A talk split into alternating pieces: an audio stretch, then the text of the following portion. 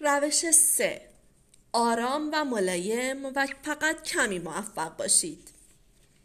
بسیاری از ما در زندگی شتاب می‌کنیم. نگران هستیم. میترسیم و به گونه ای زندگی می‌کنیم که گویا با یک موضوع مهم روبرو هستیم. در واقع میترسیم که اگر ملایم آرام و دوست داشتنی تر باشیم درجا بزنیم.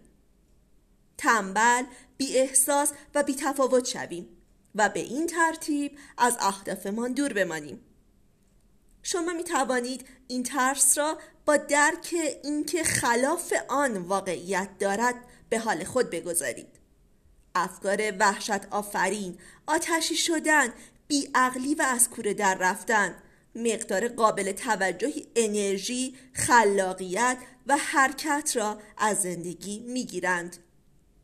وقتی حراسیده و عصبی هستید به طور طبیعی از بزرگترین نیروی درونی خود دور می شوید. البته بدون در نظر گرفتن لذتی که قرار است ببرید. هر موفقیتی که کسب کرده اید همراه ترس شماست نه به خاطر آن. من شانس این را داشتم که تعدادی افراد خونسرد، آرام و دوست داشتنی در اطرافم باشند.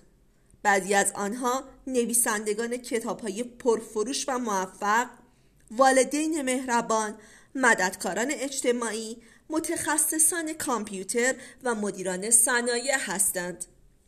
آنها افرادی مفید، ماهر، البته آرام و موفق به شمار می آیند.